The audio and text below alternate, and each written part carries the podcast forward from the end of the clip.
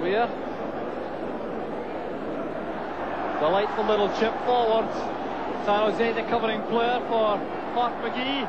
Hewitt waiting in the middle. Yeah, that is a magnificent goal for Aberdeen.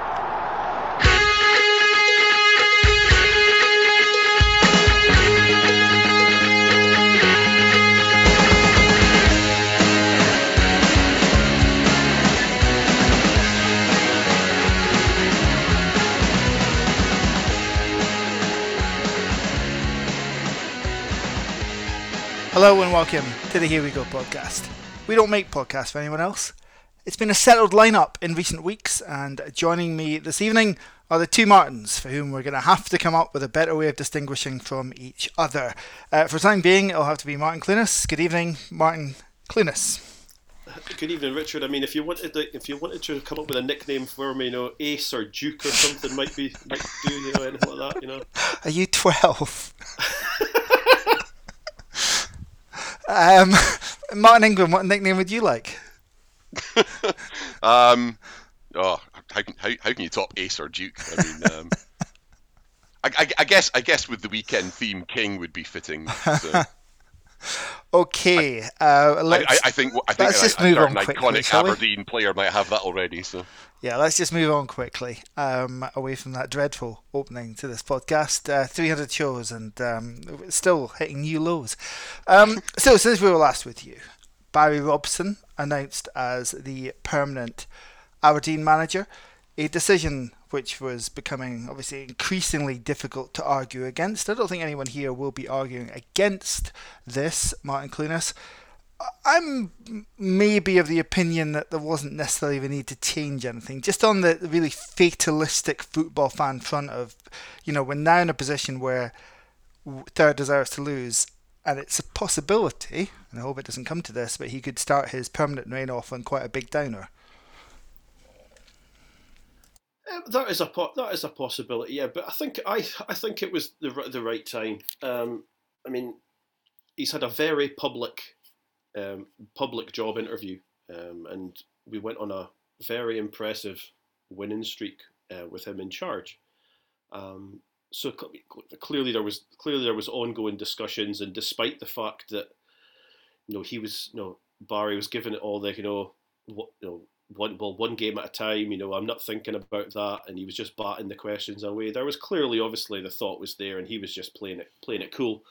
Um, I guess you know, you you could wait. You could have waited till the end of the season, but if he's gonna if he's going to be getting the job, I mean, I don't see any problem with announcing it when they did. Um, you know, I think that it's the right it's the right decision to be made. You kind of you can't argue with with what he's done. And okay, yeah, we're going to obviously talk about yesterday, um, where the winning the winning streak came to an end, but I think it was it's the right time for the club to do it. I think you know we're, we're, we're on a we were when it was announced on a on a very big high and a great run. Um, you know, he's you know, I don't want to say secured top six football, but you know, like one of the one of the bare minimums we expect is to be in the top six. Um, we're going to be, you know, we're, we're still in very much in the hunt for third. Um, we're in the box seat for third, should I say? So I think the club, I think the club did it the right the right way. Um, the, the, the good thing as well was obviously securing the coach, the right coaching staff for him as well. I think that you know, I was very impressed with his interview. Um, you know, he's obviously talking about talking about Steve Agnew, who has been, who I think has proved to be a really shrewd addition to the coaching staff. Um, a guy who's clearly very high, you know, is very highly thought of um, in in England for his for his abilities. So you know, Barry being able to bring him in, and then the club club adding him permanently, the coaching team as well is, I think, is an excellent thing, and it's it was probably probably done in a way to try and give us just yet another boost, and I think it probably will probably did do that. Yeah, Martin Ingram, it, uh, again, I can't really have any debate about the decision based on the results because when he came in, it was looking really like a relegation battle, uh, not a battle to secure a European place. So, again, you cannot argue with a record that was seven straight wins ahead of yesterday. The appointment of Steve Agnew welcomed as well, I think. Um, I thought maybe the the news that came out just before Barry Robson, the weekend before the Barry Robson news was confirmed about Angus MacDonald having signed a two-year deal was probably a bit of a giveaway, um, really, in terms of what was going to happen with the manager.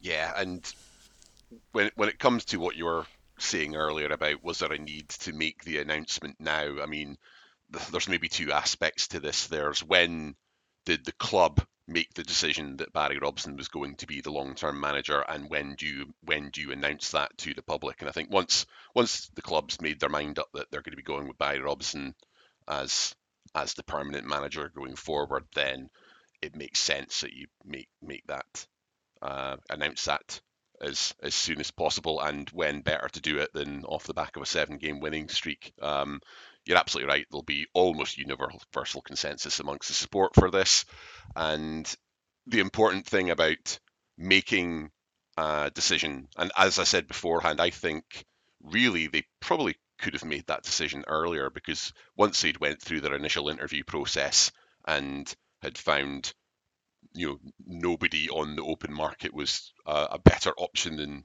what they what they had in house. I think they could have actually made the the decision then. But the the importance of that, and again, it goes back to I'm thinking when they got um, going back to when they got Derek McInnes in in, in place um, with albeit at that time Craig Brown was still you know in in in his manager at that time, but it enables you to kind of get your feet under the under under the desk with a few games to go before the end of the season. And Barry Robson's already already had a couple of months worth of that, but it also then allows you to start making your your plans for next season in the confidence that you're actually going to be there. And you've you've touched upon Angus MacDonald now being uh, signed on a long-term basis. And in his most recent interview, he was talking about the fact that the the players that are currently playing for him in in the starting eleven, I think he we're all aware he has kind of 13 or 14 players that he's basically relying upon week in week out. And one of the things he said is they're they're trying to do their best to secure as many of those on on uh, permanent slash long term contracts as possible. So it obviously makes a lot of sense that um, if if you're wanting to start making those plans for next season as soon as possible, then you want to then you know make make that decision uh, as quickly as possible as well. Um, it has been acknowledged that it, it, it, may be the case that we're not going to be able to hold on to everybody in the current team, but at least um, Barry Robson's already in a position now where he knows he knows the players, he knows who he trusts to play on a regular basis. Those are the guys he's obviously going to try and keep. I think it would be uh, easy to speculate that those players that have not found an opportunity in the last couple of months likely won't be getting that opportunity to, to stay on, um, and and it just allows us to switch our focus forward. Um, and the other thing is, I know it's maybe this is maybe ending on a negative note, but um, as far as making that decision now, it's a very low risk proposition because he's he's your your internal candidate. So um, you know it, it, would be a far bigger uh, risk to have not appointed Barry Robson go on the open market and bring in somebody for um, undoubtedly significant money. Uh, only to have them fail within 12 months, which is exactly the experience we had for our previous two managers. So um, he's you know, exceeded all expectations in relation to what he's been able to achieve so far. Um, we we we are secure in top six football. The likelihood is, and again, we'll take nothing for granted, but the likelihood is that we are going to be securing European football by the end of this campaign. Um, and even if it goes catastrophically wrong, the worst case scenario is uh, we're we're secure for next season and we go about our close close season business and uh, get ourselves ready for next season. No qualms whatsoever about appointing a caretaker then. He's not a caretaker. He's our permanent manager. Um, he, he, at the end of the day, I, I, I'd go back to what I've spoken about beforehand. I think if there had been an outstanding candidate in the marketplace that um, either through the interview process that the club has already done, or or who was potentially floating in the ether, just waiting to be available, I think I think Aberdeen have done some due diligence in the background, and that's and that's why they've waited so long in order to make that decision. Um, but I think you know, at at at worst, he if even if he wasn't the desired candidate, and I, I think we all know there is always some trepidation around going with the the internal caretaker appointment. It doesn't always work, but uh, it's going back to what Martin said. How how how how much better a a, a job can can you have done up to that point than you know essentially winning every game that you've been in charge? Um, I'm I'm happy with that. Worst worst case scenario, it it, it, it doesn't work out. Um, but you know, we it hasn't worked out with managers with better pedigrees that you know technically technically um, would have had you know much better credentials um, externally than what Barry Robson does. There's never a guarantee to success, but um, from what we've seen so far, uh, I'm pretty enthusiastic for the future. Right. Um, before the future, there was the past, and the past was Ibrox on Saturday, that den of inequity. Martin spoke there about there being 13 or 14 players that uh, Robson has really relied on over the last few weeks. Uh, he had to um, add a new name into that mix, Martin Clunas, on Saturday. Hayden Coulson coming into the side to replace the injured Ross McCrorie. Uh, so news um, coming in after the game and by Robson's press conference that McCrorie is getting a hernia operation. Now, obviously, it always depends on the severity of these injuries, but hernia is something that players can and do quite often play through and maybe get a clean up operation at the end of the season. Obviously, we know that Ross McCrorie has been heavily linked with a move to Bristol City. Um, you got to suspect that having this done now is related to that transfer, don't you? Isn't it frustrating that AFC are missing out on a player for some crucial games? Potentially. Again, we don't know the full ins and outs of this, but it doesn't look great, does it? Uh, it doesn't. Um, but you would you would have to assume that you know he's been playing through. He's obviously been playing through a problem, um, and it's now reached the point where I don't want to say breaking point, but it's at a point where he you know he, he can't continue. Um, I would like to think that that's the, that's the reason why, and just you know he's not able to he's not able to play on through the through the injury, and it needs to be done. Hopefully, it is just a tidy up. Um, but it, when when you when you look at it, you know, with a maybe kind of more more cynical eye, um, it does look very much like you know he, if he, he's going to be moving, and this has happened as a precursor to any kind of transfer. Which, when we're in the position we're in, where we're still you know we're we're, we're chasing guaranteed group stage European football. Um, if, and I say like giant if in you know twelve foot tall letters, um, if this is what's happened, then it is it's it's very disappointing, um, and you would I just like I said, I desperately want it not to be the case where the club have okayed this and you know just to get to get a transfer over the line. Um, I don't like the idea of a club as tin pot as Bristol City holding holding that over us. Um, that we're we're willing to lose a player, particularly in a situation where we find ourselves at the moment where, you know, McCrorie's out, we're still got we've still got Graham Shinnie suspended. You know, I mean, we're not quite at the bare bones, but these are really really important games, and have him missing, if if it is just a a wee a, t- a tidy up ahead of a transfer, that is really really and really frustrating and annoying. So I, I, I, desperately hope that's not what it is. Um, but you've got to admit it does look very, very cynical, shall we say.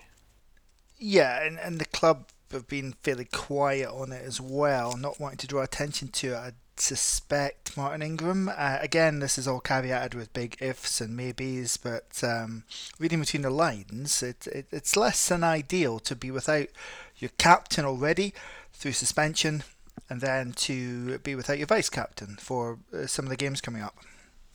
It really isn't, and I would just echo what Martin said. You would like to think that this is a situation with a hernia injury, because on the one hand, it's clearly something that he's been playing through up until this point. So you, you have to ask, is it something that he would have been able to get through um, at least until the end of the season? Um, and if it if it was something that he was managing, it's only natural to question that with a potential transfer on the horizon, is this something that has been okayed by the club in advance in order to effectively get that through the door. That would be disappointing if that was the case, but we'll.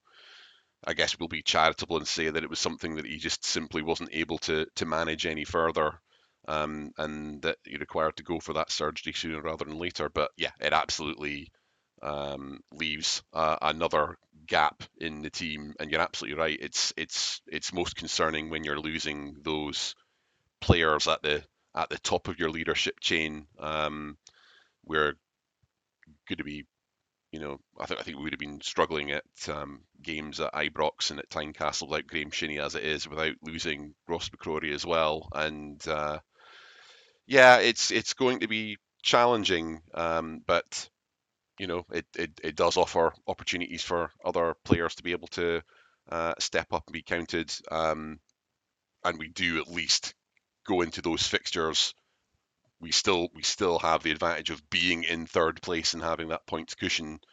So, you know, hopefully win the the game or two that uh, or or three that are in our control and and and get the get the results over the line, that would be ideal. But yeah, I'd rather have our best players available to us in the run in than not. And it's you know, it's a typical kind of northeast pessimistic view. If it if if it's if it does all go Pete Tong, then I wonder whether it might be something that we'd be looking back and kicking ourselves over. Uh, Martin Clunas, the replacement, Hayden Coulson, asked to fill in on the right hand side. Um, probably says quite a lot about uh, Jayden Richardson's chances under Barry Robson and uh, the chance of obviously Mattie Kennedy, who'd been throwing in at right wing back early in the season, and indeed for Robson at Parkhead, um, his future post the summer when his contract expires. Yeah, I think we, I think we probably all expected um, Mattie Kennedy to be going anyway. Um, you know, despite the fact you know that he, he did get a little bit of an opportunity under Robson, he's not he's not been anywhere near um, near the near the starting eleven. He's been no, he's, he's miles and miles away from it. Richardson, talk about a forgotten man. Um, you know, when Coulson is when Coulson Coulson is starting ahead you, know, and this is our no, this is our own player who's who can't get who can't get a look in, um, who it's it's really really disappointing that you know this guy you know is going to probably have to have to be moved on in the moved on in the summer. Um, another another failed transfer from the from from the, the summer window, um, which you know not going to bang on about the ex manager. Um, it just seems to be that you know whatever whatever's happened, whoever sanctioned some of these signings really wasn't looking at, really wasn't looking at what we were doing properly. Um, I mean, they're going to get is, a lot of credit, aren't they, for Miovski and Lopes. But yeah, the flip side is again, you don't know exactly on whose shoulders some of these transfers rests. I think I think we've already kind of said we reckon Scales and Stewart were definitely uh, the former manager. Jim Goodwin. Um, Richardson, though, I think is probably a product of the scouting team. Um, I think it'd be fair to say. Um, remember seeing the the eyes emoji from our former um, scout uh, when he when he was when he joined. So yeah, for for the plaudits that they're going to get around you know widening the scope, looking at Europe, Richardson Ramadani, he's been fine. He definitely gets pass marks. Um, there are a few, and they've largely just not been involved, have they? It's been like a Richardson who I don't think had has had injury problems, but there's the the two wingers Morris and uh, God, I can't even remember Connor Roberts. There we go. Uh, who just haven't had a look in, and we paid Isn't decent money for each of those players. Isn't it Callum Roberts or? Callum Roberts, not Connor Roberts. He's somebody else entirely, isn't he? Yeah. Who's Connor Roberts? Does anybody know? No, have I just made Connor Roberts up? There's probably someone, some some regen in your f- football manager game. Right? At least I haven't called Liam Scales John Scales for quite a while. No, you've done fine there. Um, but yeah, you're right. You know, I mean, a lesser lesser spotted Shayden Morris obviously made an appearance yesterday as well. Was decent when he came on, but he's made pretty much zero impact. Richardson again, you know, really no impact there other than some appearances when we were, you know, not exactly great early in the season. Um, so yeah, the, the, the spotlight will rightly be shone on that, and you know, the you know, it's it's all very well, you know, talking about Duk, talking about um, Miovski and Ramadani and all the, these great signings. But when you're you know bringing in other guys who you know are going to have to be shipped out, and I include you know I include the you know the former captain in that. You know Anthony Stewart's probably going to go. I think five appearances in the MK Dons went down. Um, so um, he's he, clearly he's made a stunning impact down there as well. So um, that's clearly another waste of money um, that is you know could tells tells tells us why our, the first part of our season was really in such a tailspin. Um, but it does mean it does mean there's going to be quite a. I mean, we know there was going to be a lot of activity anyway. You know, when you when you post the the transfer graphic on the on the feed, uh, you can see how many people are coming up to uh, up to the end of the contract this this summer. Um, you know, obviously loans going back as well. So there's going to be a lot of movement, but there's going to be guys who are on slightly longer contracts. They'll probably be getting moved on as well. Um, so I think that going back to what we spoke spoke about originally, know, get you know, appointing Barry Robson permanently allows them to be firm and make that decision about you know transfers, you know, potential signings, identifying people. I'm sure Steve Agnew has probably got some contacts and will be you know will have some people he's identified in England that might be be decent to bring in as well. Um, so that's that's obviously something that's going to be a big there because there is a semi big rebuild in the summer. There's going to be a quite a few bodies going in and out, and um, it isn't just guys coming out of contract coming out of contract at the end of the season. Um, and I include Richardson is you know one of the top ones on that list. I mean, it's just you know, it, you know, unfortunately for him, it just hasn't happened for him. And we did have doubts about him, given that the level he'd been playing at. Um, I know technically he came from Forest, but you know the level he's been playing at isn't a level that is the same as Aberdeen play at. Um, so he'll be he'll he's one that will go down when we're doing and if we're still doing this nonsense in five years. Um, we'll put, you know if we if we if we ever go get back to doing that, you know, worst transfer carry-ons again. You know, Richardson might be one of the ones um, names that get floated I think it's sweet. Do you think it'll take five years for us to start recycling our ideas, Martin? Um, to the game itself, then, uh, Martin Ingram, as much as Luis Lopes is the golden boy of this side and rightly has become fans' favourite, two chances on Sunday. Not straightforward, not entirely straightforward. The first one, it's not quite. Um, Kenny McLean to Jonny Hayes or Jonny Hayes to Kenny McLean in the 2017 Cup final, but the pass isn't quite right for him. Takes him a bit wide. And the second, again, he's under pressure, going through at pace, difficult finish to try and execute. But those are two chances that you need to be taking at any difficult away venue. Uh, not just Ibrox or Parkhead, but you know if we get those chances at Tynecastle in a fortnight's time or at uh, away to Hibs or away to Dundee United. Those are the sort of chances that you, you have to be taking. Yeah, the first opportunity, I don't think I don't think it's quite as bad as the the the Hayes to McLean um, uh, opportunity in, in in the Scottish Cup final. At the ve- at the very least, um, Miovski's ball at least is good enough to give Duk the opportunity to try and finish it. But yeah, he's he's he's just put a little bit too much weight on through ball, and instead of it just um, we, uh, we, we've we've talked beforehand. It's a good to compare and contrast with the kind of ball you might have expected from Leighton Clarkson in that situation where he does have, have that ability just to be able to put it right in the the position that the oncoming player wants to receive it in order to be able to hit it first time. Whereas in this case, the ball's just a little bit too heavy. It's drifted across Duk.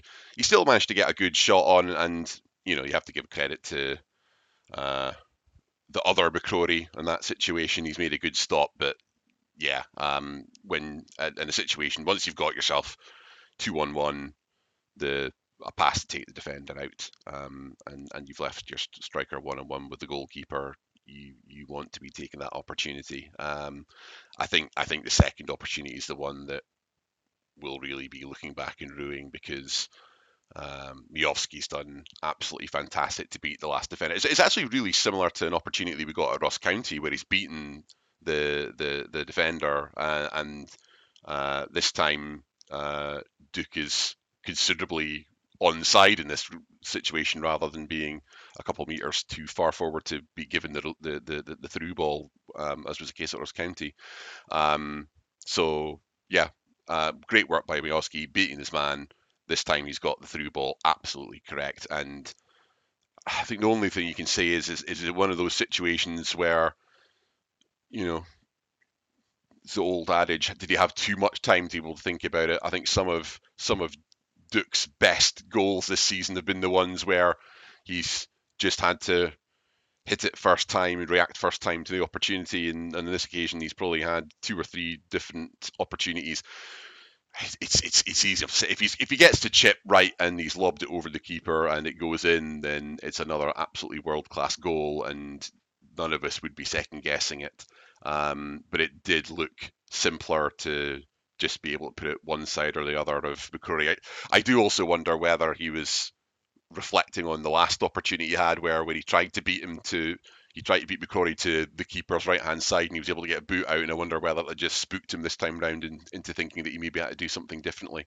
Um, it's hard to be too critical. I mean they're not they're they're not terrible missed chances, but I think it's more the nature of the fixture that you know you are you are only going to get a few opportunities in those games, and if you're not clinical and you don't take them, then you do you do tend to suffer the consequences. But um, the credit I do take, or, or the credit I do give to the team, is the fact that they did manage to create quite a number of opportunities in the game, and and the fact just that in general we were incredibly competitive once again against them is is is a great positive. Just just unfortunate we weren't able to capitalise on what were a couple of great opportunities. Okay, I, I can accept that, Martin. That you know we've gone to Ibrox and even this season we've had games where we've just not been in it really at all, even though we took the lead earlier this season. But that was a that was a home team that were absolutely on the beach. The the, the big frustration I had was um, there was a sense when the full time result came through uh, from the Hearts Celtic game uh, confirming that the title was gone. And and don't get me wrong, everybody, even even even the most diehard Rangers fan, would have accepted that that that that was gone by that stage.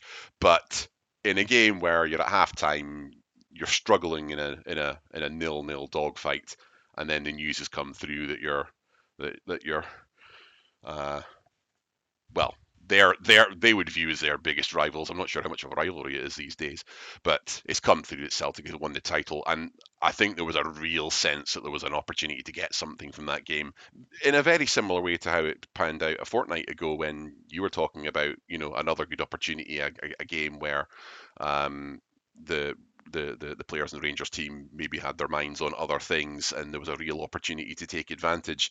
So I absolutely agree. The opportunity was there to get something from that match, and we've and we failed to capitalise. But um, I, I have I have said in previous games that I have been so frustrated in, in matches where we have we, we haven't even put in a semblance of an effort and we found ourselves two or three nil down.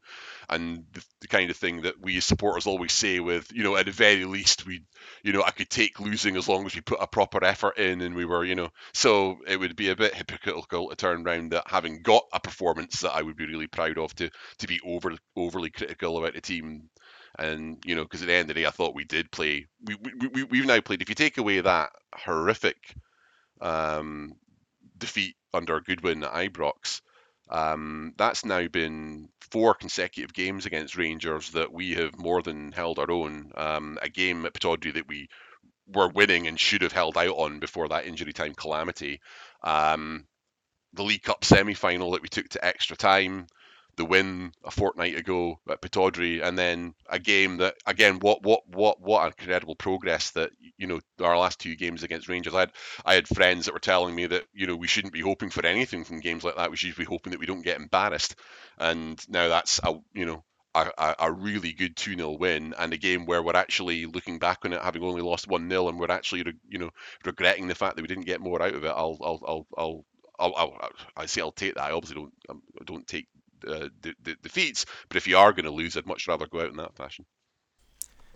even when he's not scoring, Martin, you have to say, uh, Martin Clunas, you have to say that Lopes is very much in the centre of things. And, uh, you know, it, when he had those chances, he had taken quite a, a, serious whack on the foot early on as Goldson went through the back of him, um, stamped down his ankle early on. Then there is a quite remarkable non decision uh, later on. Um, Duk out muscles Goldson in a similar way which he did to Dundee United defender ahead of scoring that great goal at Tannadice. He's going to break into the box. He's hauled to the ground in a movement that starts outside the box, but definitely finishes inside the box. And nothing. Absolutely nothing.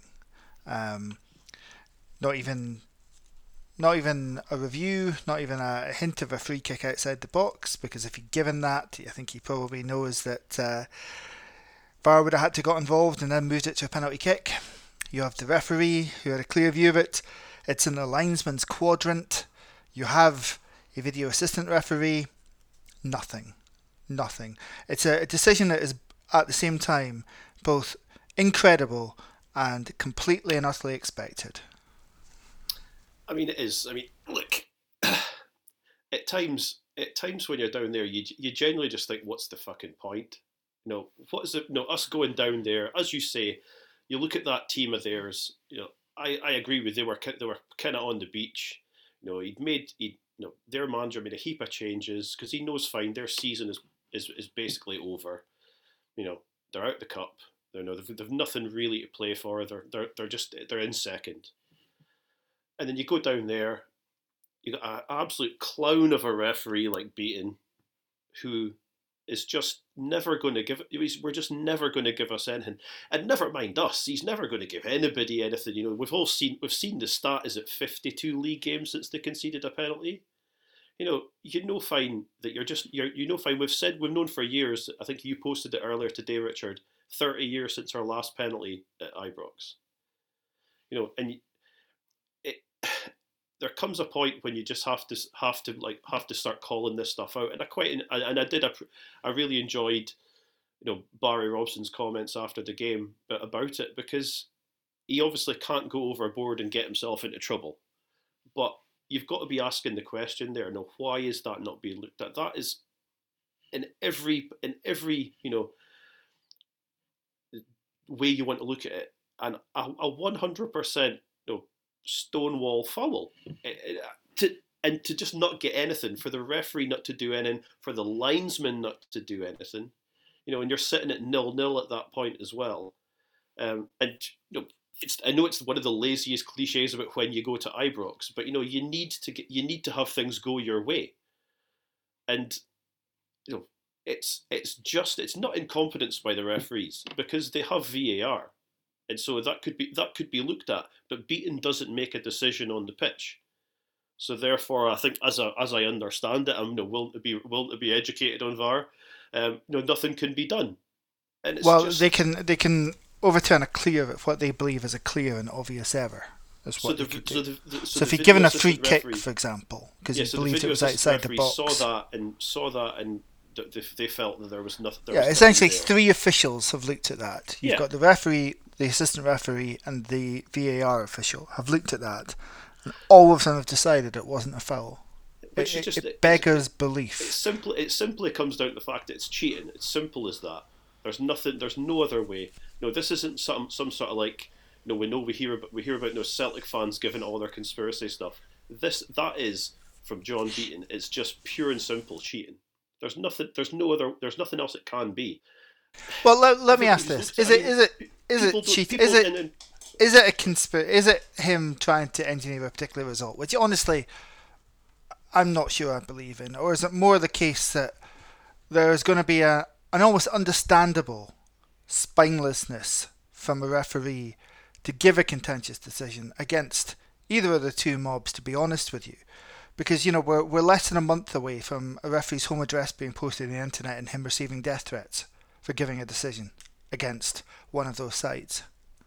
So, do you do you actually think it's sort of conspiracy to to benefit that side, or do you think it just comes from a general I don't want the hassle.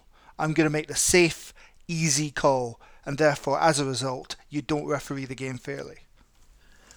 I, suppose there is. I suppose there's probably some merit in merit in saying it that way as well. Um, I know, I can, I can completely understand why that would be and why they would be influenced that way.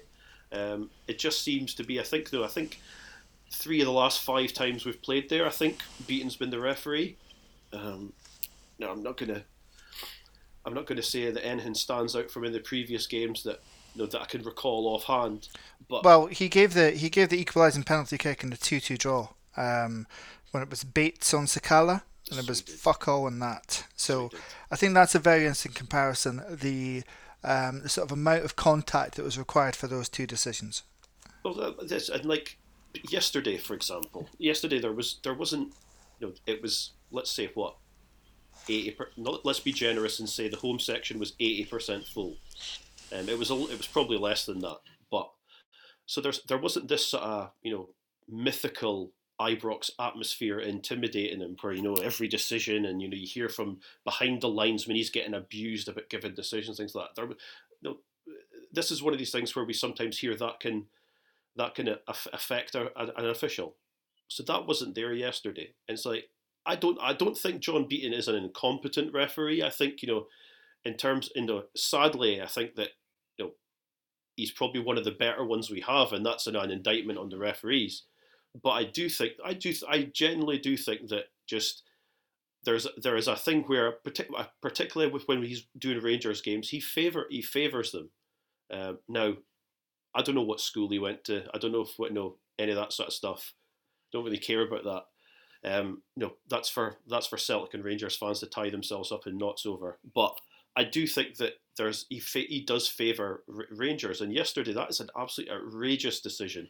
Um, I I know obviously obviously saw today as well, and you know if anybody if anybody wants to you know give themselves a laugh at how to see you know a completely Ill- illiterate, you know, ill-educated Hun, just see our replies on Twitter where some of them, where half of them don't know the laws of the game. And the thing is, the reason they don't know the laws of the game is because they get absolutely every decision that goes their way. So why would they have to bother learning, you know, how the laws of the game work?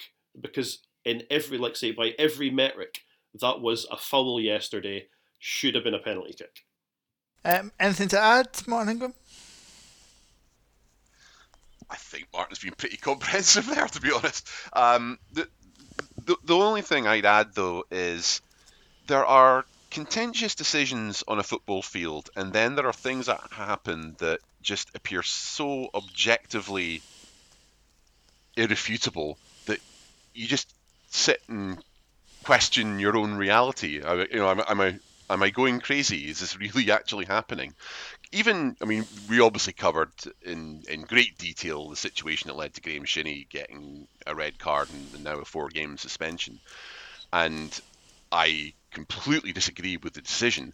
But but but but at least you can disagree with a decision where you can comprehend the, the decision making process which led to that result happening where um, you know to my mind, a player should have an opportunity to go in and win the ball cleanly, um, and and it shouldn't be predicated upon, you know, potentially, you know, un, unknowable outcomes in terms of how you know how the angles of bodies are going to clash afterwards.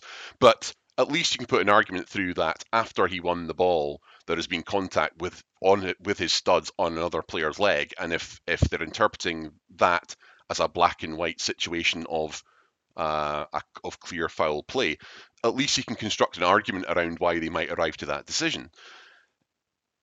Connor Connor Goldson has been beaten all ends up by a, a bit of skill by Duk. Um, Duk has got goal side of him. Connor Goldson's wrapped both of his arms around him, wrestled him to the ground on his knees, and you know, I would be expecting at that point the debate is going to be it's a definitive foul, and we're going to be calling VAR in about okay, did that carry on into the box or not? Is it is it is it a penalty kick as well? But he's it's for me, it's it's uh, that, that that he's committed a foul is be, beyond question. So. Um, to to what you guys have said beforehand, first of all, how how have a group of officials on on the field not witnessed that when everybody in the ground has? And what what has stopped VAR from coming in to to to essentially correct what could only have been a clear and obvious error because Connor Goldson has uh, been beaten goal side, grabbed a player with both arms and wrestled him to the ground. I, if that is not a foul, what? Why are we even bothering with this? I mean, and and you know, I know, I know it sounds it sounds sour grapes after the after after the event in a, in a, in a, in a game where you lose, and it would have been another really good reason to wished for us to get a win because at least we'd have had be able to speak from it from a a, a position of it sounding less like being bitter about the result. But it but it but it really isn't. Um, there needs and, and, and, and the most frustrating aspect is there doesn't there, there doesn't appear to be any repercussions in terms of the officiating crew having missed that. The fact that it didn't get called up by VAR meant it didn't also get that kind of whole media Stuart Dougal run through. I've no, I've no idea what the point of those segments are on BBC anymore or, or on Sky Sports, where effectively you get a referee through and they basically just parrot or, or, effectively construct reasons why the officials came to decisions that they came in any event. It seems a bit of a pointless exercise. What I'd, what I'd like to see is a situation where officials, and again, it doesn't necessarily have to be immediately after the match. I mean, I get, I, I, I get there will be reasons why supporters in the heat of the moment won't want to hear what the reasoning is of a referee uh, is in the immediate aftermath if it goes against them. But it really would be helpful if we were going to get some some kind of feedback, public feedback on how officials are at least supposed to be arriving at those decisions because I really need somebody to explain to me how uh, wrapping an, uh, wrapping your arms around something. I mean, it was a move that that Martin would have been more familiar at seeing during you know, you know WrestleZone and and yet that apparently isn't a foul these days. So so having had having had very little more to add on that, I've now ranted on for another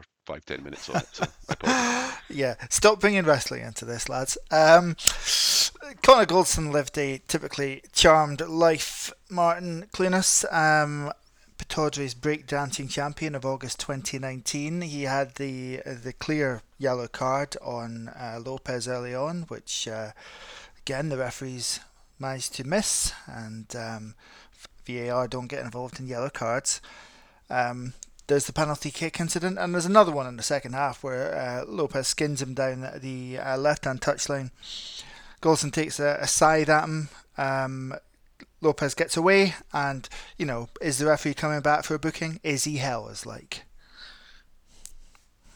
Yeah, there you go. I mean, that's like that's three, three, book, three we'll call them just three booking and bookable offences there. I mean, even though we could talk about the penalty, other one, the other one, because there was no intention to win the ball. Um, but there you go. I mean, that's just another, another. It's another trip to Ibrox, isn't it? Yeah, it's just another trip Ibrox. Like I say, sometimes sometimes you generally think, what's the point? You know, I wasn't there, but there was like, you know, what, 900 tickets, 950, whatever, as people went down there, and you go there and you're not getting you're not you're not getting refereed to the same standard as in other as, as in other games. It's like you know I get like say seriously what sometimes you just have to think what is the point? We're not we're not playing on a level playing field. They get give they get away with so much, so many so many decisions in their favor. And then when you're looking for the referee to be not even to be strong, just for the referee to do his job properly, what happens? He, he, he allows Goldson off with three no pretty pretty no awful fouls. So, having not taken our first half chances, having not been given a first half penalty kick, I thought the start to the second half was was not great from us. Um,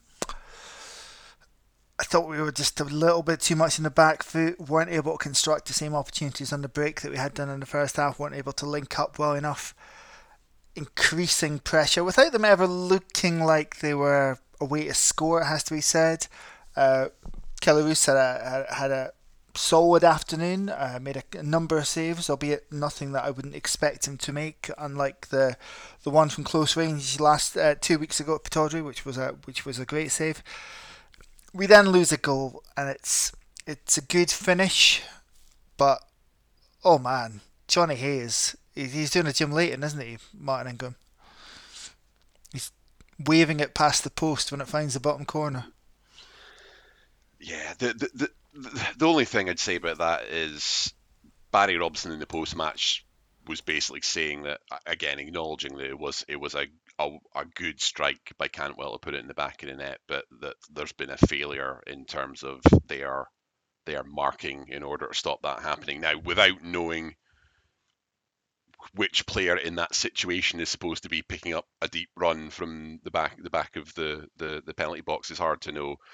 Um, yeah, Jonny's had a bit of a flap at that or lack of flap at that, but it's a margin, so isn't it? I mean, if you consider two weeks ago, Leighton Clarkson does so well to get back on the line and clear Morelos' shot off the line at nil nil, and then we have this happening at uh, on the game on Sunday. Yeah, but it but it shows you that, and and I imagine that's the kind of thing that Barry Robson will be going back to the players and saying because you're absolutely absolutely right. That's that's actually the anomaly in two months of almost flawless football in terms of the way that we've defended and the way that we've approached defending. Um, but that's the real challenge if you're going to move on from where we currently are right now is you know back in third place in the league, but uh, you know a pretty significant you know points gap away from Rangers and Celtic. Um, to get to that next level is about um, being switched on throughout the entirety of the match, and that's a challenge. That's incredibly tough, and that's unfortunately the reality at that level of football. Is if you're not switched on for one moment at one corner, um, uh, a, a, team or a player with sufficient quality is is going to punish you for that, um, because other other than that, we okay. We I, I, mean, in fairness, I think we rode our luck in other situations, and and again, you you know you, you, you, you, give you take away credit, you give credit in other situations. John Jonny Hayes has done really well in somehow managing to conjure a clearance off the crossbar um, from a situation. You know th- those kind of cross balls across the face of the goal you either bundle that into your own net, or if you don't get on the back of it, then there's a player waiting in the six-yard box ready to convert. So, so we've rode our luck in other occasions as well. But, um, but yeah, that's that's that's going to be the challenge in those games that you need to be switched on for the entire 90 minutes. And if you're if you're not quite if you're not quite in the right position, or if you're not quite ready for those particular opportunities, then that that could be that could be the end result. Um, so take nothing away from the finish, um, but I think it could have been defended better, obviously, and um, hopefully that will be a something that will will be looked at in the training ground and um, work done to address it in future. Well, having having been in the back foot, Martin, and not having had a great start to the second half, and not being able to get forward, once we did go behind, there were some half openings. Shayden Morris does well, a working opportunity. Alfie Bavidge doesn't quite get enough um, onto a header. Uh, again, there was the the belief that we could actually hurt them remained to the end, and we were in the game right to the end. It's not something I want to be necessarily congratulating them for or doing cartwheels over. Um, but there were still some encouraging signs, especially by that point. You have to remember you'd taken off um, your two main strikers, Miovski and Lopes.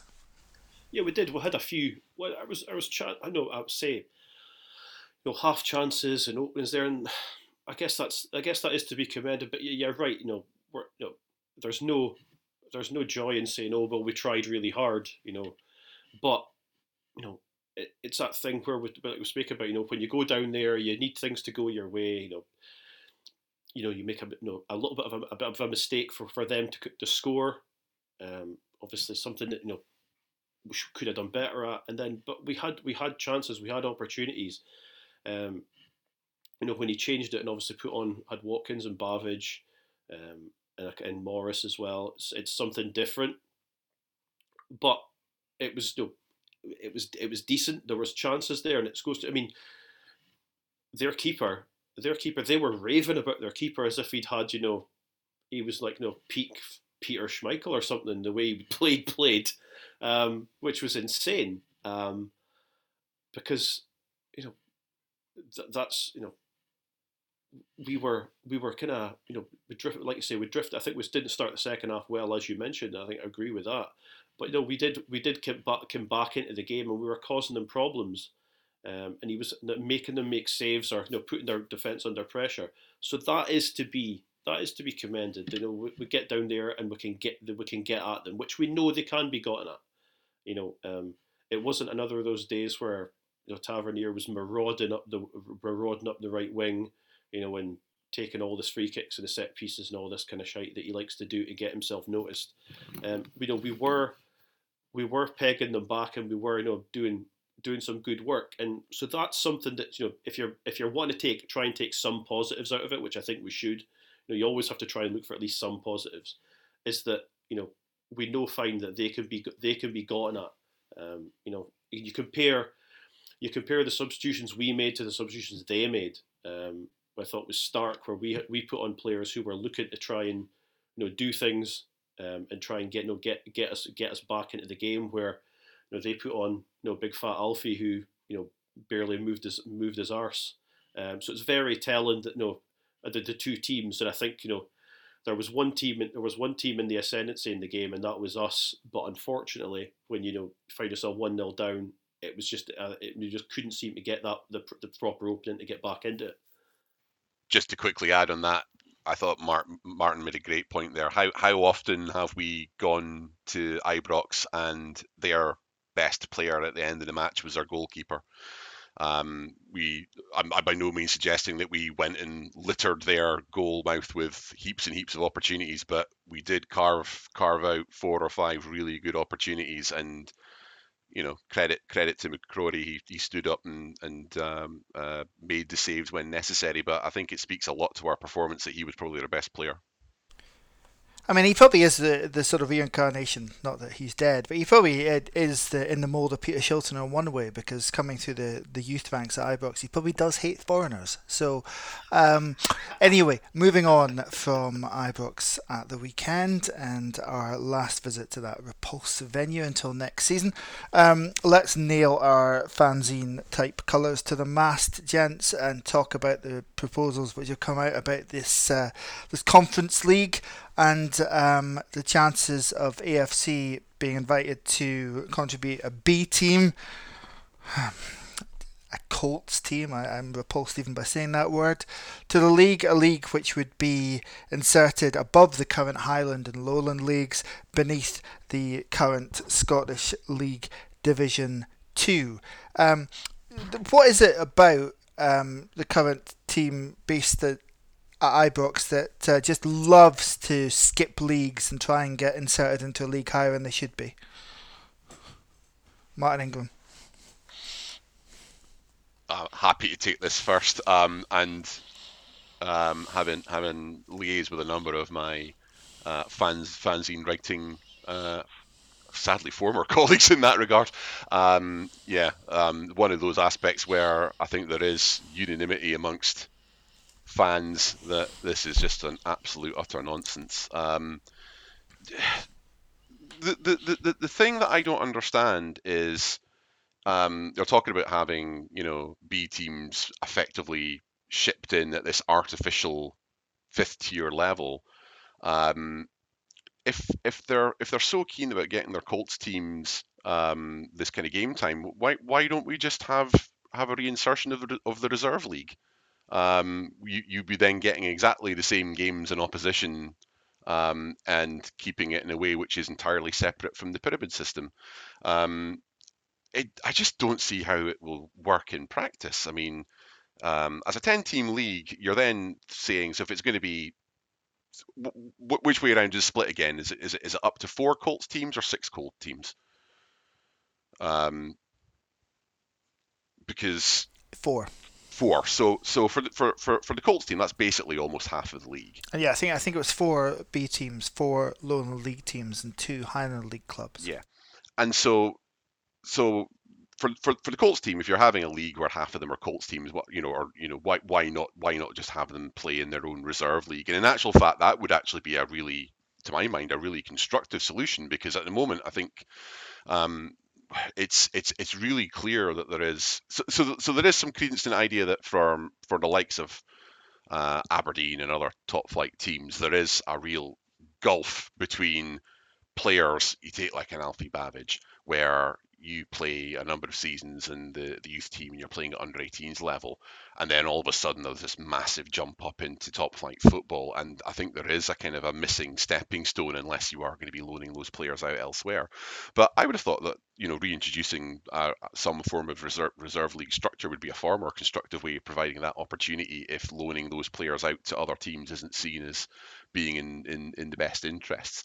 Um, but how is this going to work for the Lowland Highland League teams? I was trying to think that if you if you introduce that next season, um, I can't imagine a team like uh, uh, Rangers to be particularly keen about the fact that they're going to be spending, you know, the vast majority of their games. You know, if if if, if almost half of the teams are going to be Lowland League teams, they're going to be travelling down from Brora to the, the, the, the I, I, don't mean this disrespectfully in terms of lower league, but you know the, the, the nether regions of football as far as they are concerned, and and, and I, I just don't see what the appetite would be for, for them, and and and especially you know we we we we have seen how uh, badly attended um, some of the Challenge Cup games or Lowland League games are in relation to the the Rangers B teams. I mean, it's not it doesn't seem to be anything which is um, attracting a a welter of fans to to to to go to the likes of Spartans or the University of Stirling to go and see their team play. So I, I can't see it holds a lot of attraction for the the, the, the, Lowland and Highland teams that would be involved in that as well. And then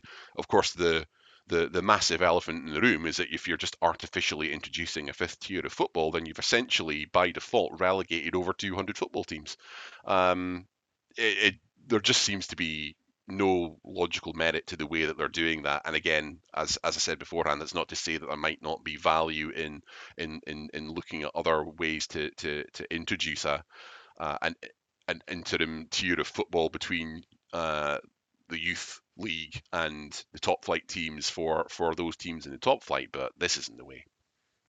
How then, Martin Clunas, do we, um, from a point of view of, and again, it's one of these issues where there might be some Aberdeen fans out there in favour of Aberdeen putting a team in this league, but I haven't seen many raise their hands.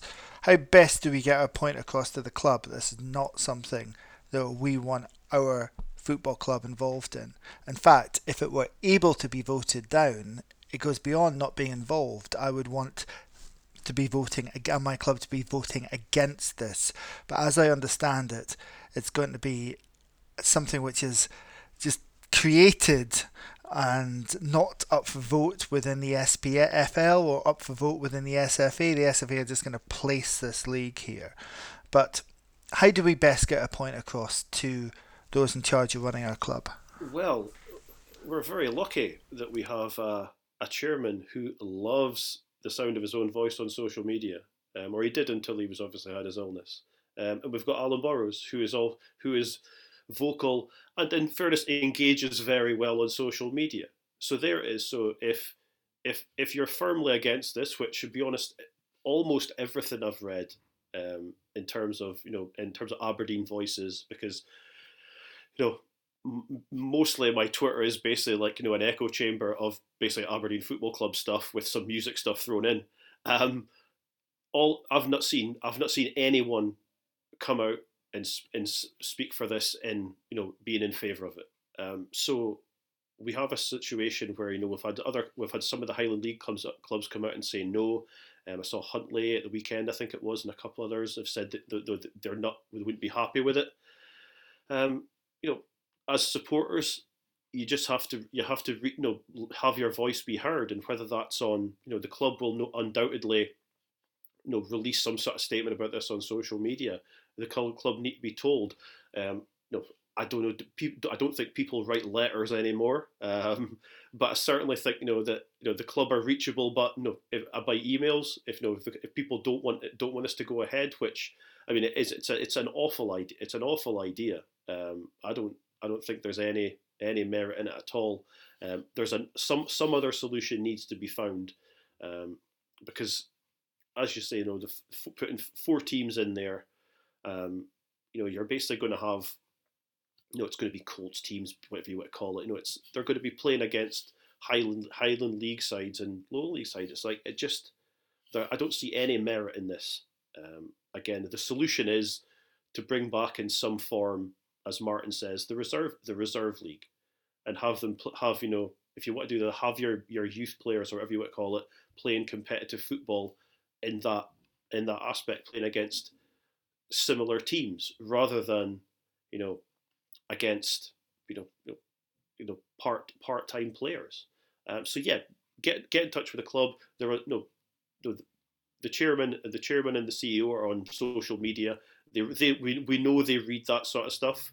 You know, um, PR, what's her name, Zoe. She's on social media as well. People who can be people who can be contacted, and if they see that the fans aren't happy about this, and one thing to caveat with as well is, I've said this many times on here. I'm very uncomfortable with telling people how to support the team. So if you don't want to do it, you don't have to do it. But if you're firmly against this, get in, get in touch with those people and tell them that this is the wrong thing to do. And as you say, in the, just in terms of in sporting merit, installing this league in there, that as as Mark says, re, will be relegating like 200 clubs down a, down a division. You know, where's where's the where's the merit in that? You know, it's it's it's it's a you know. We'll, we'll bring back we'll bring back a phrase that we used to hear an awful lot about sporting integrity, um, and there's no integrity in doing this. It's fundamentally wrong. You guys know that there is already an SPFL Reserve League, right? So there's 10 teams in it, the likes of Hibs, Motherwell, Dun United and Kilmarnock have sides in it, along with some of the uh, championship teams such as Ayr United, Queen South and Hamilton. Uh, but with being 10 teams on it, how many how many games do you think they've played this season? Come on then. Nine. They've played Nine, each other so, once. So what's what's the what's the point? Yeah. What's no, there's they don't they don't it's it's just a that's just a, bo- a box ticking exercise clearly you know make it a proper thing make it you know four times a four times a season, two times a season, whatever you want. Have them playing regularly. Instead, know, make it and make it matter because it's there. It can be done. You know, rather than you know, like like Martin rightly mentions Alfie Bavidge there. Alfie Bavidge is probably right now too good for be, to be playing at the level he's at, but not quite ready to be playing in the first team. So have the res- have the reserve league where you're mixing with maybe fringe players and young players, which is like it's a much closer, um, a much closer bridge to the first team than just, you know, some of the Colts. Just it's ridiculous.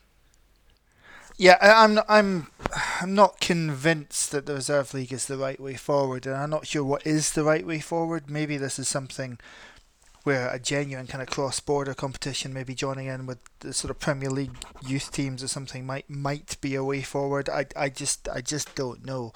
Um, but what I do know is that this proposal absolutely stinks and it needs to be stopped. Um, although, as I say, I'm not sure it can be stopped. But if it can't be stopped, I don't want Aberdeen having any part in that. Uh, moving on, uh, we have we will have another podcast coming out later this week. Um, Martin Ingram, do you want to tell us a bit more about it?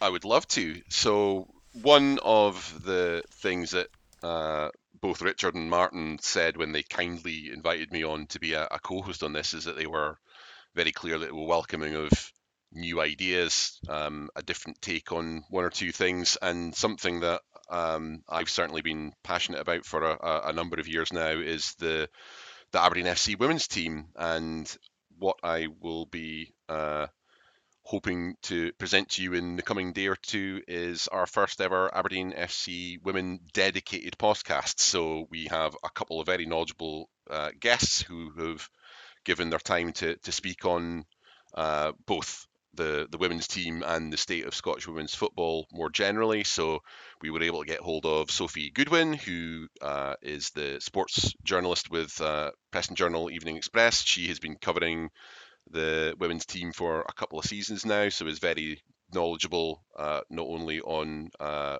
Scottish women's football but on the Aberdeen women's team specifically.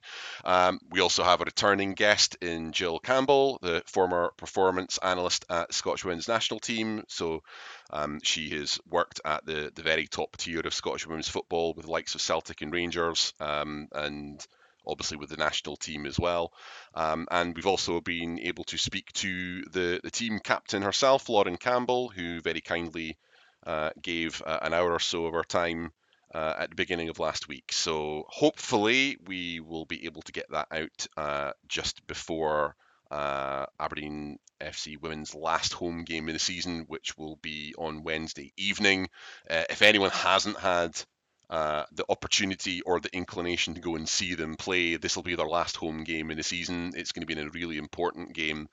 They're currently sitting ninth in the table and are just hovering a couple of points above Dundee United in 10th, who themselves are only hovering a couple of points behind uh, above Hamilton Accies in 11th, which is the, the relegation playoff spot this season. So only a few games to go, and uh, a win against United would go a long way to both solidifying ninth spot in the league and uh, eliminating any possibility of relegation. So if you've you've never given it a chance beforehand, Wednesday evening, Balmoral Stadium, I would highly recommend it, and I would obviously also highly recommend the podcast.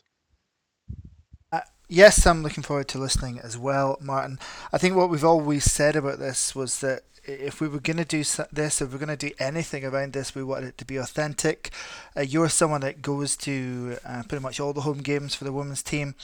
We've got a couple of guests on that really know that team, really know that league, uh, really know the game up here in Scotland. And uh, yeah, I hope I hope that's what comes across. I hope it just comes across as a, an authentic discussion on the team this season. Uh, so.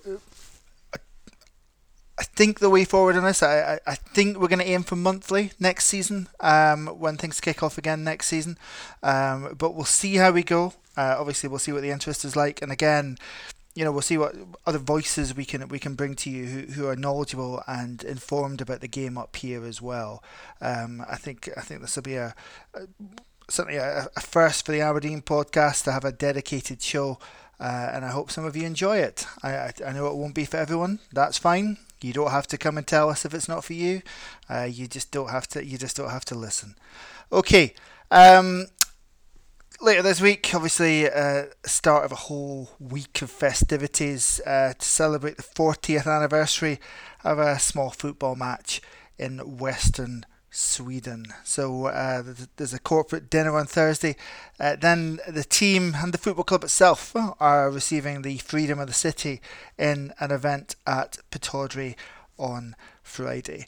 Um, Martin with every Martin Ingram, uh, no Martin Clunas. Let's go Martin Clunas. Um, with every passing year, this just becomes more and more unlikely feat, doesn't it? Such have been the distorting forces of neoliberal economics on the game that we love. Um,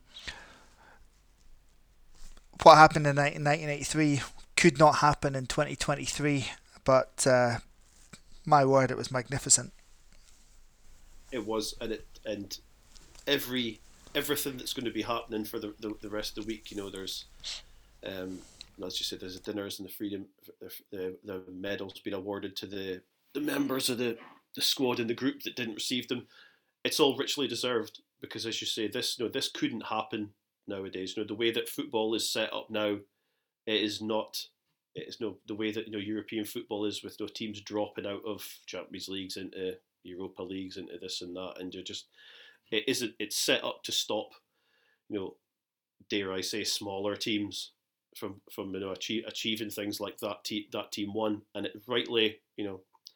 I know there's been some chat in the past where they said the, the guy says they're no they're going to have know they're going to maybe scale back the celebrations, but this is a 40th anniversary.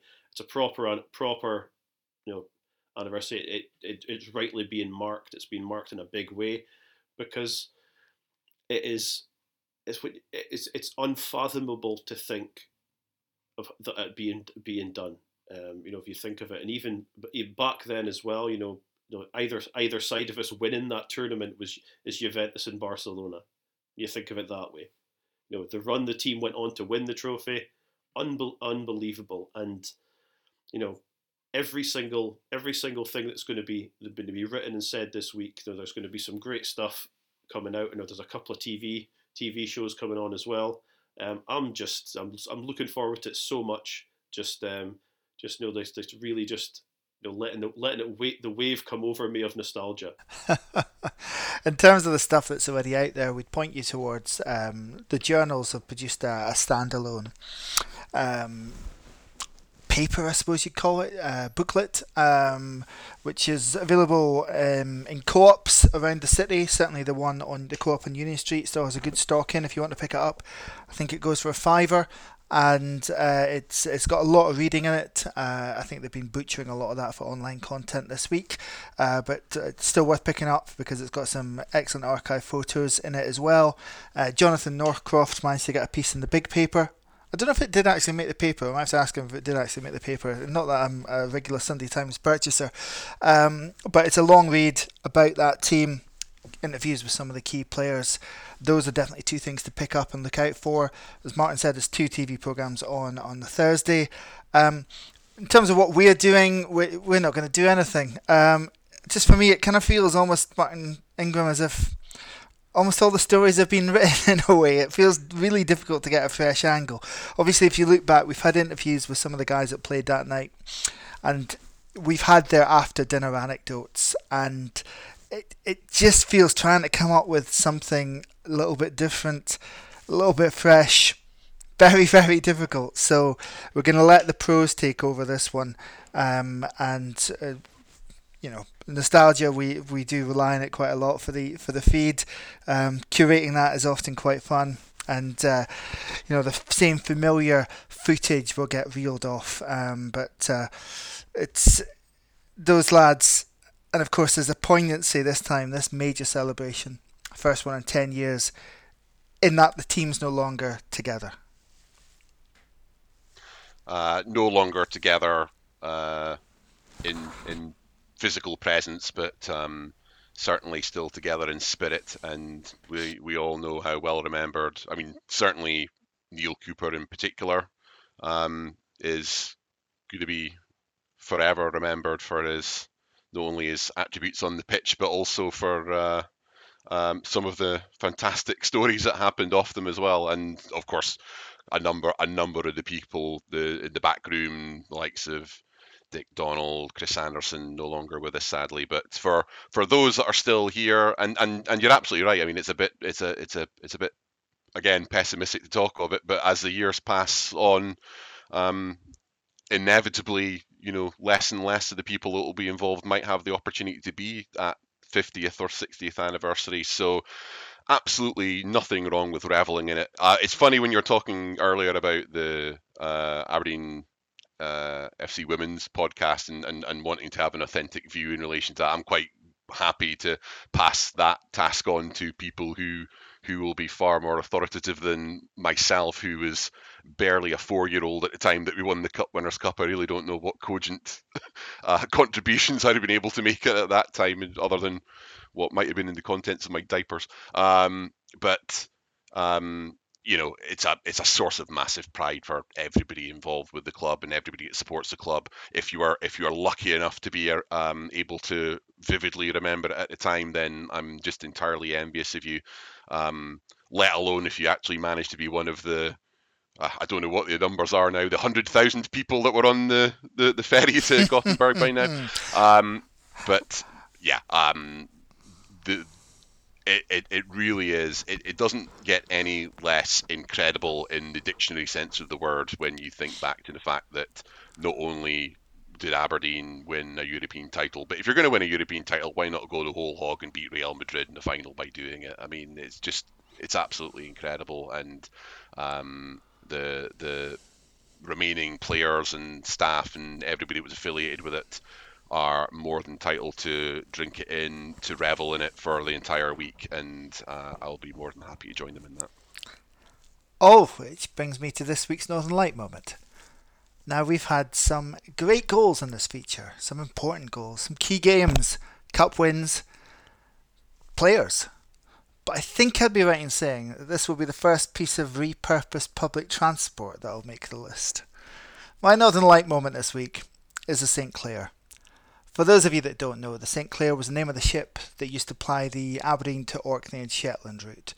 But in a pretty inspired move, um, P&O decided to move it off that route for a week and have it run to Gothenburg, leaving Aberdeen Harbour on the 9th of May 1983. It strikes me as the ultimate party boat. Every statistic relating to alcohol screams excess. Cases of lager bought by the tens of thousands, more alcohol needing airlifted in during the return journey by helicopter, and yet, despite the total absence of sobriety, not even a single light bulb was broken, in the words of the ship's captain. Aging is terrible. It's miserable. I haven't wished I was older since I was in my teenage drinking merry down in car park, park stage and I hope to get into pubs. But I do wish that I'd been just a little bit older, another 10 years or so older, to have been able to make that trip on the St. Clair in 1983. There's a BBC News crew made that trip. Uh, you have the sort of plummy, refined English tones of the uh, of the broadcaster jarring up against the utter carnage uh, of the footage itself. Right at the end of the return trip, there's a piece about how the very last words that came from the purser the would the passenger who lost his false teeth come to reception, where he will find them stuck in an apple. A perfect summary of what must have been the most incredible four day ferry trip ever undertaken. Each and every one of you who were on there, if any of you who were there listen, I am so, so jealous. That must have been just the most incredible way to go to the most incredible football match. So, yeah, this week's Northern Light moment is a St. Clair ferry. Now, on Saturday, the Gothenburg team will be presented to the crowd ahead of the game against Hibs. And this becomes a very big game now because suddenly Martin Clunas saw a Hibs win and they're within three points of us. And it becomes a three way fight potentially for that third place. But this is surely a time where we need to be attacking the opportunity to really go out with another strong, dominant home performance and put paid to any hopes Hibs might have. Absolutely, one hundred percent. You know, just this is, you know, you dare dare I say, you know, you know, scratch obviously yesterday's result from the books. You know, just as business as usual. You just it's a case of, you know, you know like you say, I could I could I couldn't think of a better phrase. Absolutely attack the opportunity. There it is. You know, just you know, Hibs are Hibs are, are obviously getting themselves into a, position where they they're maybe maybe I think finding a little bit of form. You never know, but you know this is this is our our chance now. Just you know you beat them. It's a huge step towards securing third. Um, I think um, Hearts have got St Mirren, um, so that'll be no that's a, that'll be a tough tough game for them as well. St Mirren will obviously be wanting to wanting to you know, to, to, to bounce back after losing it the losing it the weekend. So it's a, it's a huge like again it's a it is a huge opportunity. It's a huge it's another one make a big statement. There's going to be a massive crowd. Um, you know I think there's there was talk about all not being a lot of tickets left, which is great. A nice big big crowd, a big opportunity for the the team to give us you know another. You know, I've said it a few times times on here this season as another statement win. Um, and you know, really to you know, this Hibs team who are probably fancying themselves, will be fancying themselves at the very least to get fourth, because they'll see they'll have seen Hearts stumbling, um, you know, and struggling. Obviously, you know they're going to be missing. Um, they're going to be missing the lad Cochrane now as well for a couple for a, couple of games. So like Hibs will be seeing that and thinking that they can capitalise on that opportunity. We need to stop that, and there's no better way to do it in front of a massive, big crowd at Parc Pittodrie. Uh, dispatch them, put them back in their box, and then we can look on to the next game. Yeah, Martin Ingram, because as much as I can be fatalistic and say Hibs could be right back in it, win the next two games, it's virtually done. I think it's the perfect opportunity. We have done the hard work over the last seven, eight games in getting ourselves in a position of being five points clear of Hearts. Um, is it six now ahead of Hibs. Um, so we're at home. We've got destiny in our own hands. We couldn't have surely wanted anything other than this going into the final set of fixtures. Um, and I would be stunned if Barry Robson wouldn't be going about this in any other way than he has done since he came in charge, telling his team, go and impress our style of football on the opposition um, and let's take it out of their hands. Um, win at home against Hibs, win at Tynecastle, the job is done and we don't have to worry about the results around us. But you know, even even if it doesn't work out, that five point advantage is a is is is is a big advantage. I think it it makes the world of difference at this stage in the season having the points in hand, and I think it allows you to play with a freedom that uh, potentially potentially your opposition doesn't have. Because again, I think although the likes of Hibs will probably looking at Saturday as, a, as an opportunity. They're, they're the team that has it all to do. They're the team that really will have to, they're probably going to look at having to come into Pittodrie and win to have realistic chances of getting further up the table. And if anything, I think that might suit us because the, it's the it's the one thing from the way that we played. And again, it was it was it was shown on Sunday against Rangers. We're actually incredibly good in situations where teams want to try and come out and play against us, and it really might leave them open to the counter attack. So, if anything, the fact that the pressure is really on Hibs to come to Audrey and actually have to play and try and win, they can't really afford to sit back and and play out a draw because the the there are only four games remaining, and when you've got that five point advantage. Um, I, I, if that, I mean, again, I think we'd all be disappointed if it was a nil-nil draw, but it would pass another fixture down the line, and it would keep us, it would keep us in the box seat. So, I just see it all as opportunity. Um, go, go, go and play for the win like we would we would have done in any other circumstances. We've got a great opportunity to kill this off with a couple of games to go, and and, and even if it doesn't work out for whatever reason, we've we've still got games in hand to do it. So I I, I don't see why our attitude should be any different from what it has been so far.